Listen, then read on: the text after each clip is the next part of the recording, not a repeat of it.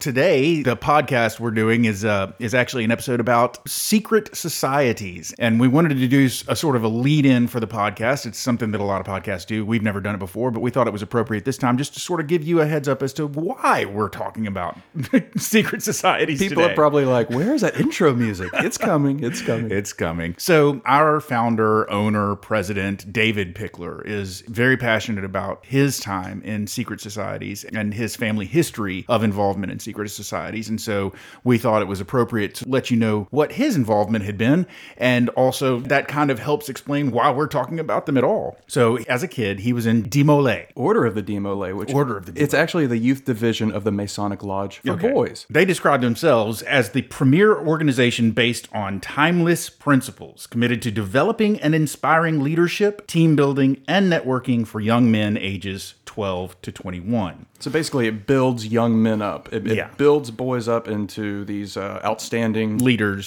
community servants, so forth. And they teach 7 core values, which are called cardinal values, as the basis of good character. So it's all about character building. Mm-hmm. But yeah, David was 14, and he actually showed me some of his certificates and booklets and all these cool things from the secret society. I didn't know De Molay was a secret society. Some secret societies are secret in terms of their rituals and membership and so forth. Some secret societies are secret in terms of, like, you just don't even know they exist.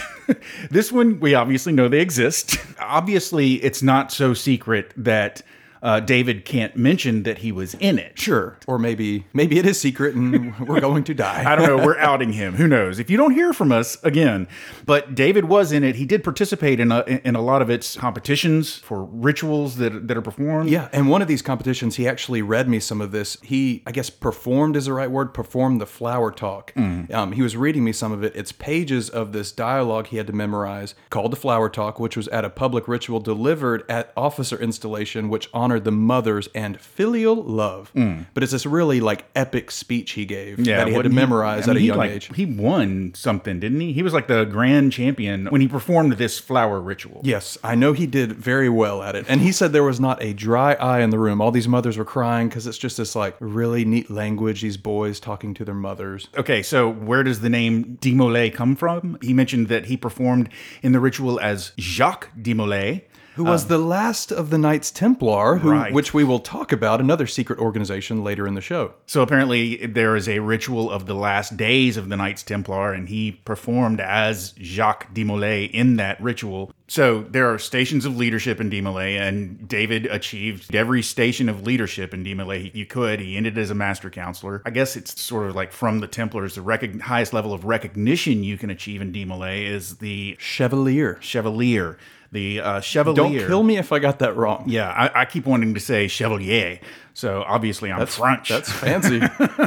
It's the Masonic equivalent of an Eagle Scout, and he was recognized as a Chevalier during his service, and he is a Chevalier to this day, I guess. That's right. And I'd be remiss if I didn't say Katie, our co-host, comes from a long line of secret societies. Mm-hmm. It's in her blood. Her great-great-grandfather was a woodsman of the world, mm-hmm. which we will talk about. We will. Her great-grandfather was a master mason, which we will talk about. Indeed. Her great-grandmother was the leader of the Arkansas Order of Eastern Star, and her grandfather, Bobby Campbell, was also a master mason. When David was 21, he took the first degree in the Masonic Lodge in Dallas, Texas. Before Katie's great-grandfather died, he made a promise to him that he would actually finish all of his degrees, which is the levels of Mason, all of his degrees, and follow in Katie's great-grandfather's footsteps as a master mason. He swears that he will fulfill that promise. Fascinating. Guess we're going to have to hold him to it. Yes, we're going to ask him a lot of questions. All this to say, when we discuss in the show all of these secret societies, you'll learn that a lot of the world leaders throughout history have gone through some of these secret societies. Yes. They have built character, leadership, entrepreneurship. We see that in our boss David, going through De Molay and mm-hmm. some of these societies. So it's all very fascinating to me. Well, he's certainly lived a life of service in his adulthood. I mean, absolutely. He's been involved in so many different organizations, and that probably all started, I guess, with De Molay. And I imagine that the life of service that tons of people lead as adults probably starts in these secret societies that we're going to be discussing here. So I hope you all enjoyed the podcast. Here it comes.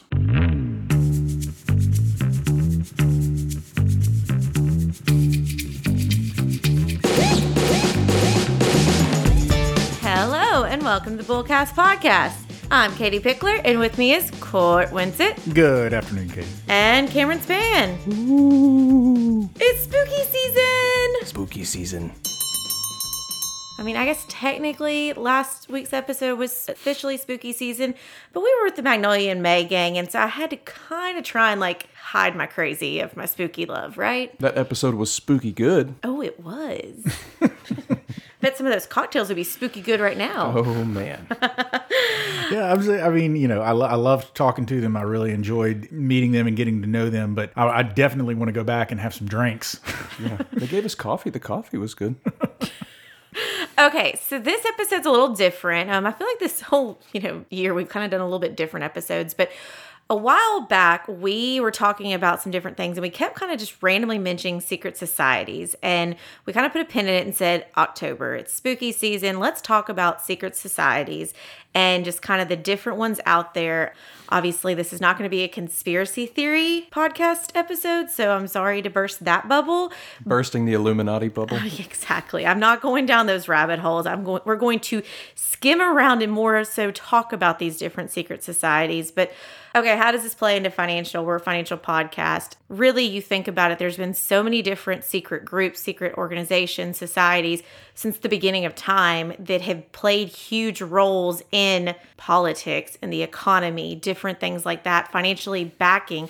And I was explaining to somebody the other day about secret societies, like, yeah, we're going to do this. But you think about it in a roundabout way, follow me, and y'all may both tell me, but booster clubs. I mean, they're not secret per se, but that is a group of people backing behind a kid's sport thing. So it's really everything in our lives have different groups backing them. Some of them are just secret, right? Yes. Boosters, they are a society. So some of them may be secret. We talked about that in our NIL episode. Well, y'all booted me out on that one. Mm. Okay, you ready to talk about secret societies? Absolutely. Well, so we've got lots of lists in this episode, but our first one is going to kind of be like pop culture references to secret societies. One is the list. The list. Say, the official list of all the lists. The official list. I'll start with my reference, and what it is the movie Cruel Intentions. Now, there isn't a real secret society. Every time somebody says this, I have pictured in my head Selma Blair, and she is dancing around kind of like a crazy person going, secret society, secret society. And this is when Sarah Michelle Gellar has fully manipulated her, and she's like, oh, it's a secret. She's like, oh, like a secret society? Okay, sorry. Okay, y'all go. Okay, so next on the list for me is Skulls with Joshua Jackson. I think it was Yale, maybe. And, of course, there is a secret society or multiple secret societies at Yale, although Skulls is a fictional one. There's one very similar to Skulls. Of course, Skulls was a murder mystery action thriller kind of movie, but I enjoyed it. I thought it was a good movie. I feel like this is like our fantasy draft of secret societies. I am going to go with Fight Club. And we had a brief argument before we recorded about, is Fight Club a secret society? And I think it is, because what's the first rule of Fight Club? You don't talk about Fight Club. You don't talk about Fight Club. Or Bruno. Yeah. Ed Norton, Brad Pitt. It's a good movie. Okay, one that the boys didn't know about and I stumbled upon it a while ago was called the Secret Society of Second Born Royals. Now, this is just a cute little campy Disney movie, but it's cute. It's all the second borns, the spares, as you may have it, that they all get that they all get together, and it's this fun little thing that they're actually get to be like superheroes-ish in a way. I'm not going to talk about it too much, but I've read a book recently that basically had a secret sort of handed down tradition that was for all of the third born children of royals. Suffice it to say, they all became assassins. So that's all I'll say about it, but because it's kind of a geeky one. But anyway, okay, so next for me, I guess I'll go with my favorite secret society. That would be the Order of the Phoenix, known from the movie Harry Potter and the Order of the Phoenix and all of the subsequent movies. And then, of course, also the Harry Potter books. They have a magical meeting place. It's not like a building that just expands, right? Yes. It varies. Well, I mean, if you're in a secret society, you have to have an awesome place to meet. Especially if you consist of wizards. Yeah. I will go with Sherlock Holmes. I think there were secret societies in both, but I'm thinking the second film, A Game of Shadows. This was another one we kind of argued with, Stepford Wives, but really it's the husbands all get together because their wives are too much of a boss going out there, doing all these wonderful things and not being the housewife that they convinced their wives to move to this place, and they turn them into like fembots. Yes. I've actually not ever seen either version of that movie. I feel like I've failed in my pop culture expertise. Yes. That.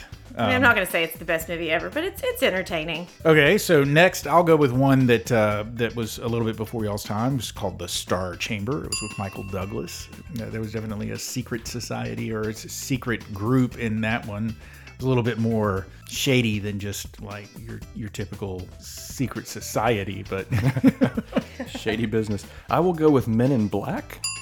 More probably the comedy on this list, but the Men in Black, they befriend the cool aliens and they destroy the evil aliens. And Will Smith before he they had that fun little flashy thing. You just go phew. Make you forget your memories. I mean, how my son just recently did a whole YouTube video on how Men in Black, how the movies got made, why they were the way they were. It's really pretty interesting. It was a deep dive into like the backstory of the Men in Black movies. Yeah, the first one was great, and then I think they kind of went downhill. Yeah. I don't know if this is an unpopular opinion or not, but I think that the first one was great. The second one was definitely downhill from the first one. I think the third one was kind of an uptick. I think it was better than two. And then, you know, I can do without Men in Black International. But I never saw Men in Black International. Is that the one with Thor in it? Yeah. But I would like the pen, though, that I can, like, if you say something stupid, you can be like, oh, nope, you forget that. Yeah, yes. Who doesn't want a flashy thing? Did you flashy thing me? No. Okay, tell me the truth. Did you flashy thing me? Is that Will Smith? Yes. I mean, Angels and Demons and the Da Vinci Code, those are ones that for sure have secret societies. Oh, yeah, definitely. I have not ever watched the movies. Tom Hanks himself has admitted that his portrayal of Robert Langdon, I think is the guy's name. That's right, yep. In those movies and or the movies themselves was not necessarily the greatest work that he's been involved in. I liked the book, The Da Vinci Code. I never read Angels and Demons. It's good sort of pop culture-y beach read for the conspiracy theory fans out there. Yeah, Tom Hanks had a horrific haircut in those movies. Yeah, and that's... It's like he tried to pull off the long, shaggy look, and I'm like, no. Honestly, one of the main reasons I couldn't watch that movie is because of that hair. I saw that in the previews, and I was like, no, I don't want to look at Tom Hanks like that. So, Katie, we got to hang out at the Vatican where Angels and Demons was filmed. Yeah. Katie's like, I don't care. No, you weren't there. I wasn't there, I don't think. I'm like, again. Courtland? Is that also when you were at the Oscars? Okay, so I think that's the end of the list. I got nothing else, guys. Cameron, do you have any others you wanted to throw in there? I was just going to say Batman Begins, the first of the Christopher Nolan trilogy. Yeah. There's the League of Shadows. Yeah, well, League of Shadows is big in Batman lore all around. Ra's al Ghul. Yeah, it takes up a big portion of Batman lore in the comics and the movies. Yeah. Oh, and basically any James Bond movie. Oh, yeah. Yeah, no question. Okay, so what are secret societies? They're clubs or organizations whose activities, events, inner functionings, or memberships are concealed. Yeah, okay, so when I say secret society, obviously it's just absolutely inspires curiosity. You want to know everything about it immediately, so you're going to want to dig into it. But one of the first things that you find out about secret societies and getting into them, like if you wanted to actually get into one, you apparently can't ask about it. Nope, you can't ask about it. Denial of membership or knowledge of this group. You can't even act like you know the people in it. I got to throw back Greek. I haven't talked about Greek in a while, but I loved that show. And obviously there was rival fraternity guys throughout the whole show. But the ex-girlfriend, Casey, ended up realizing the two guys were like acting a little bit friendly. And they were actually being inducted into a secret society at the university and trying to hide it. And so she was snooping, trying to find out what they were up to, ended up stumbling upon the secret society. So...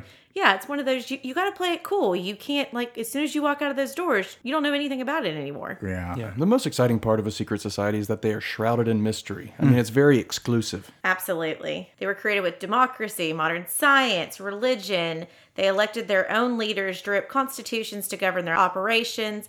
It wasn't an accident that Voltaire, George Washington, Ben Franklin were all active members of societies.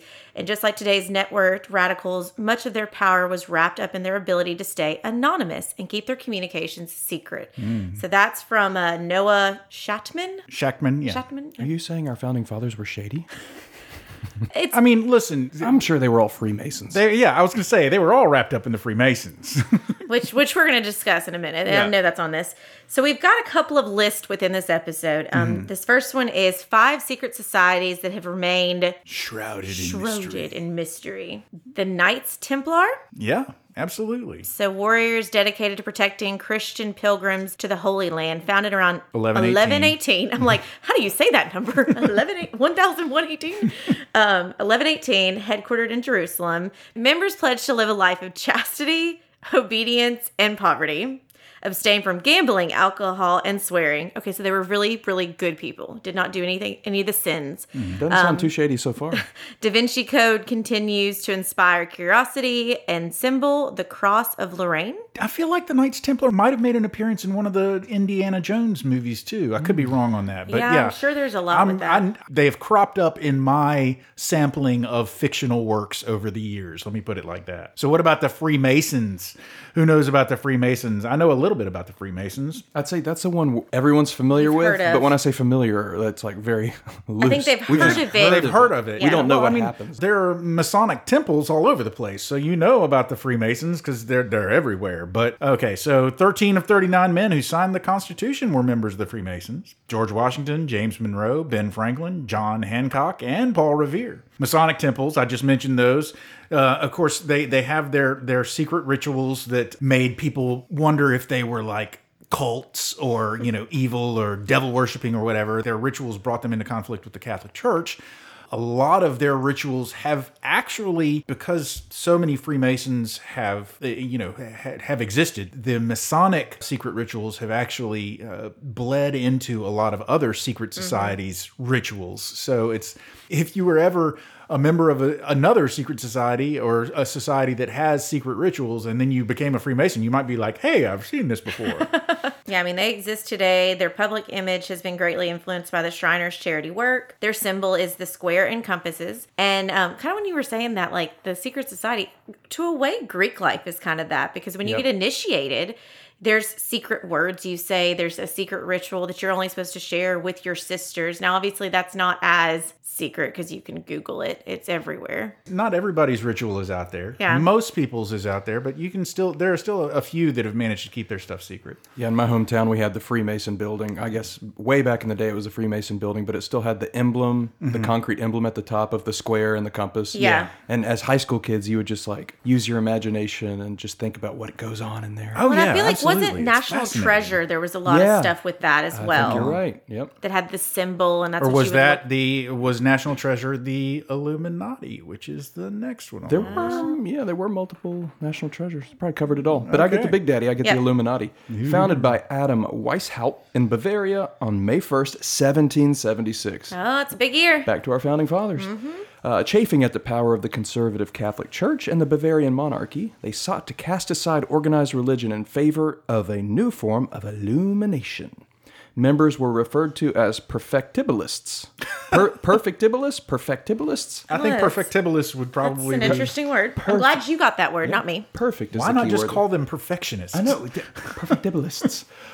They were broken into 3 tiers of increasing power and drawn from societal elites. The organization flourished before being stamped out by Karl Theodor of Bavaria. Conspiracy theorists have linked the group to everything from the French Revolution to the assassination of JFK, and I think that's why you hear about them in all novels, gets movies. Blamed for everything, I think. Yeah, and their symbol is the all-seeing eye, which I think is on the dollar bill, right? The pyramid with the eye on it. Yeah, that's what people say. Yeah, one thing you didn't mention there, they make an appearance in the latest Doctor Strange movie. Of course, that's a completely different set of Illuminati, but still, they go by the Illuminati. It's a group of superheroes that make decisions about the world. Every time you look up conspiracy theories, I feel like Illuminati's got something in there. Okay, Skull and Bones. You've mentioned this a little bit already. Founded at Yale, 1832, by William Huntington Russell. Inspired by a society he visited in Germany. Co-founded Alfonso Taft, future Secretary of War and father of President William Howard Taft. Each year, 15 seniors at Yale are tapped to join. So I'm sure that's probably a very strategic way of how they pick those 15 seniors. This is like the fraternity of secret societies, I feel like. Yeah. Names are published in the Yale Rumpus, though what happens behind closed doors of the tomb, the windowless meeting spaces where they gather twice a week, is under wraps. Famous members included William Howard Taft, George H.W. Bush, and George W. Bush. Three presidents. Yeah. So, you know, if you want to be president of the United States, looks like get yourself into Skull and Bones, and your chances increase. You got to find somebody to tap you on your shoulder, say you're in. Also, the founder of Time Magazine and John Kerry. Their symbol is Skull and Bones. It makes sense. Okay, so up to now, we've talked about societies that I was at least somewhat familiar with, and then, of course, I get the one that I've never heard of. Bilderberg. Not Build-A-Bear. Bilderberg. First meeting was in 1954 at the Hotel de Bilderberg in the Netherlands, a gathering of powerful politicians from North America and Europe designed to foster warmer relations between the two continents among fears of growing anti-Americanism in Europe. Guests, I guess they call them guests. Guests have included Bill Clinton, Margaret Thatcher, Angela Merkel, Tony Blair, and Henry Kissinger. Not strictly a secret society like the Illuminati or Freemasons, Chatham House rule blocked attendees from sharing what actually happens in meetings. Journalists are barred from reporting on it. Attendees are selected by a dedicated international committee. Man, I want to be selected for this group. Every year, 120 to 140 people are invited, with about 2/3 coming from Europe and 1/3 from North America. Backgrounds in government and politics are the most common. Academia, finance, and media have also been included. Hey, finance. Maybe we could get in there under the guise of finance. Is there an application? I don't know, but man, I want to go. Unproven theories that Bilderberg attendees are behind the creation of the EU, the invasion of Iraq, and the bombing of Serbia. Okay, so basically, and of course they would, because they're conspiracy theorists. Conspiracy theorists have painted the group as plotting a new world order. Publicly known topics of conversation are Brexit, cybersecurity, and climate change. So basically anything major that's affecting the world, they're going to talk about. And then what happens behind the closed doors of these secret societies has caused debate for centuries. What's clear is that they continue to spark the imagination and curiosity of the public. I think there's a reason we hadn't heard of that society, because they're the newest on the list. Yeah. They've only been around, 70 years? Yeah, not long. Okay, here's another list. 8 secret societies you might not know about. Okay, let's find out about this. The improved, benevolent, and protective order of the Elks of the world. Well, thank God we're protecting the Elks. It is claimed by members and officers it is one of the most thriving secret societies among Afro-Americans of this city. It's a very 70s term. It's a very 70s just thing. African-Americans. According to the nonprofit African-American Registry, the fraternal order was founded in Cincinnati, Ohio in 1899 after 2 black men were denied admission to the benevolent and protective order of the Elks of the world, which is still popular today, and despite questions raised on discrimination practices, now allow any American citizen 21 years or older who believes in God to be invited to join its ranks. Okay, so I just want to point out that we are distinguishing between the, quote, improved benevolent and protective order of the Elks of the world and the just plain old benevolent and protective order of the Elks of the world. So one was apparently racist, so they started a new one that was for black people. Yeah, so 2 men decided to take the order's name, make it their own club, formerly called the Improved Benevolent and Protective Order of the Elks of the World. The order was once considered to be the center of the black community. During the era of segregation, the lodge was one of the few places where black men and women could socialize. In recent years, however, the Post-Gazette commented that the secret organization has struggled to retain its relevance. Still, the secret society continues to sponsor educational scholarships, programs, youth summer computer literacy camps, parades, as well as community service activities throughout the world. I don't want to get too political, but I wonder why it's lost relevance. I mean, it seems like it'd still be a positive benefit for members and society as a whole. Tell us about the Grand Orange Lodge. Grand Orange Lodge. Well, of course, they serve orange cider there, and also lesser known but equally delicious Orange Julius. Do y'all remember Orange Julius? I loved Orange Julius. Good. Man, I was so excited when they opened up an Orange Julius here, but now they're gone again. They didn't thrive. I used to get an Orange Julius at the mall down in Florida every year when we went to Florida on vacation. I miss Orange Julius's. Anyway, this is not about Orange Julius.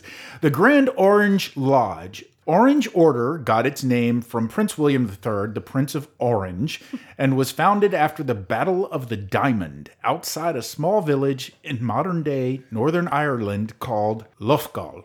Okay, so this is where the orange comes in. Its purpose was to protect Protestants, and that's why in 1849, the Lord Lieutenant of Ireland, George William Frederick Villiers... captured the ire of Dublin's Waterford News for supporting the society. Lord Clarendon has been holding communication with an illegal society in Dublin for upwards of 10 days. The Grand Orange Lodge, with its secret signs and passwords, has been plotting with His Excellency during the whole of that period. This may seem strange, but it is a fact. I feel like in a past life, you would have been like that person reading the news when, like, over the radio. It's like, listen here, children, this is what's happening. Talking about all these secret societies, I feel like we're going off the rails just a bit. I love it. At the time, secret societies were banned from Ireland as they were said to have acted in antagonism to the Land League. The Grand Orange Lodge is still around today, with clubs in Ireland as well as others around the world. Prospective members of the Protestants fraternity don't take a pledge, they just have to affirm their acceptance of the principles of Reformation, as well as loyalty to their country. So I don't know, it wasn't explicitly said, but of course one of the big things over in Ireland and the UK, what? No, continue. Okay. I think that you're going where I'm going. Is Orangemen, and there's a... So Katie and I want you to jump in here because I'm tired of... Well, all three of us have a story and I'm wondering if it's going to the same... Say it, Katie, say it. Are you talking about how in Ireland it was like there's the orange for Protestants and then there was the color for the Catholics? Yeah, green. Green. So when we were in Ireland, Cam and I and David, we went into this bar and it was this great little like area. And so Cam was sitting over there. I went up to the bar to get a drink and this like military guy walks up and starts talking to me. Hitting on you. I wasn't going to say that, but and he asked me like flat out, yeah. Are you orange or are you green? And I'm like, what? I'm thirsty. I was like, I want a beer. And so yellow. Yeah, and then it was like Protestant, and I was like, I don't know, maybe a little both, which was not the correct answer at all. But it's, I mean, that's still the Troubles. Like that's still a huge deal in Ireland now. People think it was so long ago, but it is almost. I mean, you have to say, are you Protestant or Catholic? You have to say? I mean, but it's kind of like the joke of saying when you move to Alabama, you have to, are you Auburn or Alabama? You kind of pledge an allegiance in that way. But I think I even told him, I was like, well, I'm Protestant, but I married a Catholic. And he's just kind of like, oh. Like, you shook him. Yeah, it was. His world be shooketh. That's not possible. And then I kept going, Cam, where were you? I was putting out the vibes in our Backing away from the bar. I was just hanging out. He was like, I didn't know there was an issue. I thought it was fine. Cam was just chilling, man. Am I up? You are. Yep. The Independent Order of Odd Fellows. I want to be in this one. The first written record of the order comes in 1812, and it references George IV. Even before he was named Prince Regent of the United Kingdom, George IV had been a member of the Freemasons. Which we've talked about. But as the story goes, when he wanted a relative of his to be admitted to the, I'm assuming, Freemasons, without having to endure the lengthy initiation process, the request was emphatically denied. So he created a group. I see where this is going. He was pissed at the Freemasons for not... So he made his own society. He's like, don't follow the rules, just let my friend in. They're like, no. And he's like, screw it. I'm making my own Oddfellow situation. I'm making myself one. We're the Oddfellows. George IV left the order, declaring he would establish a rival club. Ooh, spicy. The Independent Order of Odd Fellows is still around today, and the club counted British Prime Ministers Winston Churchill and Stanley Baldwin among its ranks. Oh, Winston. Okay. Yeah, our buddy Winston. Yeah. The Odd Fellows, as they call themselves, are grounded in the ideals of friendship, love, and truth. This sounds like the Babysitter's Club or something. Yeah. Real skeletons in the Order's Lodge. Yep. They are used during initiation to remind its members of their mortality. It's like a spooky Babysitter's Club. Damn. It's like, this could be you. You're going to die. This could be you. I want to be in this one. And then when you pass away, we're going to use your body to then scare somebody else. I have an idea. At the end of the show, let's pledge our allegiance to one of these after we learn about them. Lord. Okay, the Knights of Pythias, founded by Justice H. Rathbone, a government employee in Washington, D.C., 1864, so not that long ago. He felt that there was a moral need for an organization that practiced brotherly love Isn't that they're a city? Oh, yeah, there's a city of brotherly love for sure. Which would make sense, seeing as the country was during the Civil War. So he wanted some brotherly love. Okay. All of its founding members worked for government in some capacity, and it was the first fraternal order to be chartered by an act of Congress. Okay, so Congress sanctioned this. So not so secret, really. Mm-mm. Colors are blue, yellow, and red. Blue signifies friendship, yellow charity, and red benevolence. Yes, ma'am. Woohoo! The Knights of, already forgot how to pronounce it. Pythias is still active and is partner of the, it's partners of the Boy Scouts, and the second organization to receive its charter from the United States Congress. So that's cool. They partner with the Boy Scouts. I mean, you know, who doesn't like the Boy Scouts? These are all just friendship clubs, aren't they? They are. There's just a lot of friends. We want colors. We want symbols. Listen, just so everybody understands, because, you know, as I like to point out, we are a financial podcast. A lot of these orders spend a lot of time investing in communities, supporting charities, giving, you know, volunteering, giving money, so on and so forth. So you might want to know about it to support your local organization. So it's kind of like if Kiwanis was secret. I mean, Kiwanis is public, but they give back to the community. Mm-hmm. They build relationships. Exactly. Yeah, Rotary Club. Okay.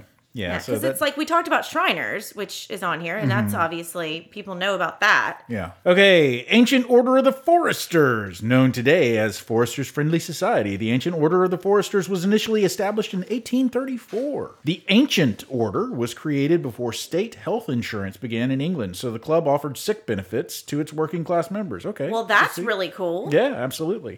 In 1874, the American and Canadian branches left the Ancient Order and set up the Independent Order of the Foresters. Candidates looking to be admitted to the club had to pass an examination by a competent physician. They had to get a physical. They did. Let's get physical. Okay. Turn your head and cough. The society still provides insurance policies today for its members, who also engage in a variety of community service activities. Again, so they're helping you with your benefits and you're giving back to the community. The Ancient Order of United Workmen. John Jordan Upchurch and 13 others in Meadville, Pennsylvania. Of course, it's Pennsylvania. The land of the steel mills. This is United Workmen. It just makes sense. Anyway, founded the Ancient Order of United Workmen in 1868 with the goal of bettering conditions for the working class. Initially, should a member die, all brothers of the order contributed $1 to the member's family. That number would eventually be capped at $2,000. Again, benefiting the families, helping out. Oh, the Ancient Order of the United Workmen is no longer around. The order unintentionally created a new kind of insurance that would influence other fraternal groups to add an insurance provision in their constitutions. Okay. Okay, I've got the Patriotic Order Sons of America. Dates back to the early days of the American Republic, became one of the most progressive, most popular, most influential, as well as strongest patriotic organization in the United States in the early 20th century. In 1891, the Sons of America refused to delete the word white in its constitution, defeating a proposition that would allow black men to apply. Today, the order opens its membership up to all native-born or naturalized American male citizens. Damn it, I can't join. Oh, can I say native? Yes, you just did. Sorry. That's a soft curse word. Okay. 16 years and older, who believe in their country and its institution, who wish to encourage a brotherly feeling among Americans to the end that we may exalt our country to join with us in our work of fellowship and love. So they kind of need to work with those brotherly love people, because they're very much about, if you believe in America and you're a man and you're 16 years or older, America. Court, you get the coolest named one. Well, yeah, I did notice that. So mine is the Molly Maguires. So it's in the 1870s, 24 foremen and supervisors in the coal mines of Pennsylvania were assassinated. Wow. What? Ladies and gentlemen, it took us a while, but we finally got to the secret assassins club. They were assassinated by like a rival steel gang? The suspected culprit? Members of the secret society, the Molly Maguires, an organization with Irish origins brought to the United States by Irish immigrants. I'm picturing like gangs in New York right now. I am so excited right now. You have no idea. The Maguires likely got its name because members, get this, members used women's clothing as a disguise while allegedly carrying out its illegal acts. like assassinating people, or so also including arson and death threats. So no one's going to sack the little lady running over there and just go, like, oh no. So the group was finally undone by a mole planted by the famed Pinkerton Detective Agency, which was hired by the mining companies to investigate the group. In a series of criminal trials, 20 Maguires were sentenced to death by hanging. Oh. The Order of the Sons of St. George, another secret society organization, which was founded in 1871 to oppose the Maguires, also appears to have vanished. So once they didn't have an enemy anymore, they were no longer needed, so they disbanded. Wow. That is so cool. So number 8 was the craziest number 8 one. Was the stinger, baby. Yep, okay. We'll go through this one a little bit quicker. This is 9 of the most exclusive university secret societies. I actually love this list because Keiki went to a school that was replete with secret societies, so she and I were both sort of fascinated by it the whole time she was there. Okay, so the Sphinx at Dartmouth, all-male, oldest secret society on campus, dating back to 1855. Members meet in an Egyptian tomb reportedly linked to underground tunnels and known as Cleopatra's swimming pool. That's awesome. Members' names remain secret until graduation when they walk with canes, emblazoned with the Sphinx symbol. Okay. And then in 1989, 16 members were disciplined for stealing $12,000 worth of paintings and photographs during a campus quote-unquote treasure hunt, including a $10,000 painting of an American Indian entitled Pawnee. The Bullingdon Club, Oxford University, British Prime Ministers David Cameron and Boris Johnson are alumni of the male-only dining society, known for its furniture-smashing meals as displays of wealth. Furniture-smashing. Furniture-smashing. Oh, that burger was so good. Oh, smash the... I mean, you know, seriously, we're talking about England. There's not good food in England.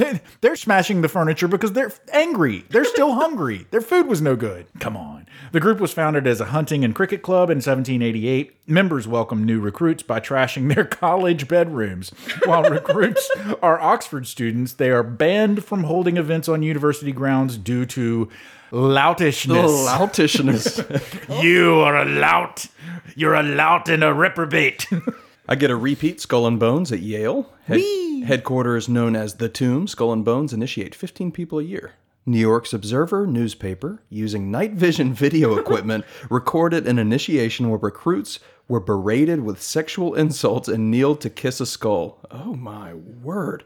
The club's death mantra is, the hangman equals death, the devil equals death, death equals death. Yes. Recruits were told they must die to the barbarian world and be reborn in the Elysian company of the order. Women were finally admitted in 1992. Interesting. Okay, the Flat Hat Club. Isn't Flat Hat a beer? Yes. I think so. William and Mary College. They have the honor of being the first U.S. college secret society, founded in 1750. It was primarily a drinking club. Yes, it was. Of course it was. At the Raleigh Tavern in Williamsburg. Patrons met to discuss politics and liberty, which eventually led to U.S. independence. Though the Flat Hat Club disappeared from college life for decades, rumors suggest it has been revived. Ooh. I'm actually excited that I get this one because this one is from... Look at that. Cakey's school. It's the Seven Society. It's the University of Virginia. It's founded in 1905. It's the secretest society on University of Virginia campus. Nobody knows who the members are until they die, basically. So the group contributes financially to the university. Donation announcements are through letters signed with astronomical symbols in the order of Earth, Jupiter, Mercury, Mars, Neptune, Uranus, and Venus. Members, as I already said, are only revealed after their death. A wreath of black flowers shaped like a seven is laid at the gravesite. Here's a cool thing that's not mentioned in this particular bit. Whenever a member of the Seven dies, the bells on campus ring 7 times. Oh, wow. Somebody dies, the bells ring 7 times, and then if you go to their funeral, they'll have a 7 made of black flowers on their gravesite. Interesting. Alumni include Frank Wisner, one of the CIA's founders and U.S. ambassador to the UN, Edward Stettinius. Stettinius. We'll find out who else is in it when they pass away. When they die. Scroll and Key at Yale. This is a cool sounding one. It's very Harry Potter-esque. So you got Skull and Bones at Yale and Scroll and Key. Yeah, I would rather be in the one that's all death is death and death is death. Scroll and Key, founded in 1841. They are one of Yale's Big Seven societies, referred to as landed because the groups have a prestigious building on campus. So they are landed because... Landed, that's an interesting term. Whatever. Among the 40 or so Yale societies, Scroll and Key are one of the wealthiest, according to their tax filing. Funny. Secret society. Working with the tax man. Hey, even secret societies file taxes, y'all. Death is death in taxes. With more than $12 million in assets under the Kingsley Trust Association. They don't interview candidates. It's a key point. Alumni include former Dateline NBC News anchor Stone Phillips, American film director George Roy Hill, and musician Cole Porter. I'm telling you, man, if you want to be successful in this country, you got to be in the Skull and Bones or in the Scroll and Key or got to be in a secret society. Put me in the Molly McGuire's. The Apostles' University of Cambridge, founded in 1920 by George Tomlinson, reportedly held and may still hold weekly meetings to discuss truth, God, and ethics. Very different than death. Recruits swear a curse. Oh, well, I spoke too soon, I guess. Recruits swear a curse or vow of secrecy. And former members include influential British economist John Maynard Keynes. We know him. And writer Leighton? Looks like Litton? Strachey. That guy. Yep. The group's meeting had been described as Saturday night get-togethers where whales, sardines on toast, and coffee are served. That's horrible. It's like Bridge Club. I don't want to join that one. Doesn't sound fun. Dead is dead, Katie. Come on. Okay. The Ivy Club. Okay. Princeton. I know some people that went to Princeton. Technically, secret societies are banned at Princeton, so exclusive eating clubs operate above ground. Fans of F. Scott Fitzgerald's This Side of Paradise will recall the Ivy Club described as detached and breathlessly aristocratic. That's amazing. Boy, the man had a way with words. Mm-hmm. Candidates are vetted with 10 one-on-one interviews. All 130 male and female members must vote unanimously to admit new recruits. Wow. One of the wilder rumors about the Ivy Club is that during initiation week, new members are passed down a staircase, the men naked and the women in their underwear. That's a hard no for me. Yeah. Famous alumni include... Like, I'm picturing like passed down like, you know, at a concert when you like... Yeah. It's like the crowd surfers. Yeah, crowd surfing, except you're doing it downstairs and naked. Famous alumni include James Baker, Woodrow Wilson, and author Michael Lewis. So Woodrow Wilson got passed down some stairs naked. Yeah. That's get that out of my head. Amazing. I am agog. I am aghast. I get the final one on this list, the Porcelain Club at Harvard. Harvard students join final clubs in their last academic year rather than secret societies. The Porcelain Club, dating back to the 1790s, is one of the oldest. One Harvard grad described his visit to the club as stepping back into the 1800s. Alumni and club medallions smoked cigars beneath the taxidermed visages that decked the hall. On the walls, the heads of horned beasts, moose, antelope, caribou, with glazed eyes that match those of the drunken revelers celebrating. That is an amazing description. The all-male club fought the push to go co-ed in 2016.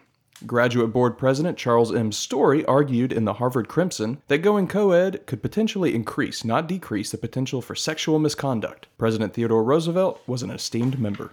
The Porcelain Club. So, I mean, if Roosevelt was in it, then obviously it was the manliest of clubs. Roosevelt didn't do anything that wasn't manly. Rough Rider. Here's a little story. I think we talked about one similar, or we may have talked about this one, but the Woodmen of the World. This kind of is a story, but it kind of goes to everything of how a lot of these secret societies, you may find references to them, especially in cemeteries, because that's a lot of times when it would be revealed, or if you watch some of those National Treasure movies or James Bonds, they're little hidden things that may be like on the backside of a frame or something. But this one was somebody that was in a small town in Texas, went down a winding road and came to three tall tombstones in the shape of tree trunks, each stamped with an insignia reading Woodmen of the World, What were these strange things? When he got home, he dug into the mystery of these stone stumps, discovering the profoundly insecure times before Americans had Social Security, when anxieties about death and finance ran deep in the American psyche. In response to these fears, the Woodmen of the World's Order and its competitors, they had the modern Woodmen of America, made life insurance approachable and fun by packaging it to the familiar fraternal order culture of the day. The two Woodmen societies succeeded in selling fraternal insurance where others failed, thanks to their innovations, which included offering tombstones and holding rituals and sometimes pranks and mechanical goat rides. What? My brother-in-law is a financial planner for Modern Woodmen of America. Really? And today, both organizations still exist as insurance companies. They've shed their fraternal antics. They're no longer doing mechanical goat rides and slapstick pranks. But a lot of it, it's hard to imagine, you know, their previous things were kind of similar to what we have today of like LinkedIn, GoFundMe, and then Jackass the Show is what's on here as well. So you picture these people that are playing all these pranks, but also they're trying to do good. They're trying to give insurance, but that's kind of a funny way to wrap up all of these different societies we've talked about, and I guess kind of bullseye this as I go ahead and get there. This has been fun, obviously, talking about a bunch of different secret societies, but they all have some kind of influence in our history. So much of where we are today, where we're going to be in the future, is what happens in these different organizations that I don't want to go that conspiracy route, but there are groups of people that are helping influence things one way or the other, just as you as a consumer can help influence the success of a local mom and pop store. It's on the bigger grand scheme of things that these secret societies help shape what we know as today life insurance. Mm-hmm. You know, it's that's very cool that that name is still around that your relative works with, because it's something that dates back to crazy different antics. And I wonder if you got to ask him about the goat rides, mechanical goat rides. Oh, I'm sure they still do that. So, that's my bullseye, is that secret societies are fascinating. They're interesting. Our bullseye is going to be which one would we join? Yeah, where do we pledge our allegiance? Pick. So that's the bullseye. With Cameron, you got one? Oh, Molly Maguire's all day long. They sound. So you want to be an assassin? Basically? Yeah, they just sound like they fight all day. I've never pictured you really as like a combatant. It just sounds fun. I like it. It's got a dark side, but maybe he's a part of Fight Club and he just can't tell us about Fight Club. You would never know. Nope. Well, I'm going to go with the obvious one, Skull and Bones, for a couple of reasons. First, if I was in the Skull and Bones, or if I were in the Skull and Bones, and that means I went to Yale, and I think that would be cool. I'd love to have gone to Yale. I didn't. But also, if you get in the Skull and Bones, you can be president of the United States like that. So why wouldn't I? Yeah, I'll like that. Katie, come on, bullseye it up. What's your secret society? I don't want to copy one. Be a part of the Build-A-Bear one. No. I mean, Freemasons? Well, yeah, that'd be interesting. My second choice would be either the Freemasons or the Illuminati. I'll be scandal. I'll go to the Illuminati. Ooh. I will say, if you don't get invited to one of these, don't fret. Just go join your local Kiwanis Club or Rotary Club. Or do like that one guy and just make his own. Yeah. Yeah. All these people are just lonely. They just wanted friends, so they made a club.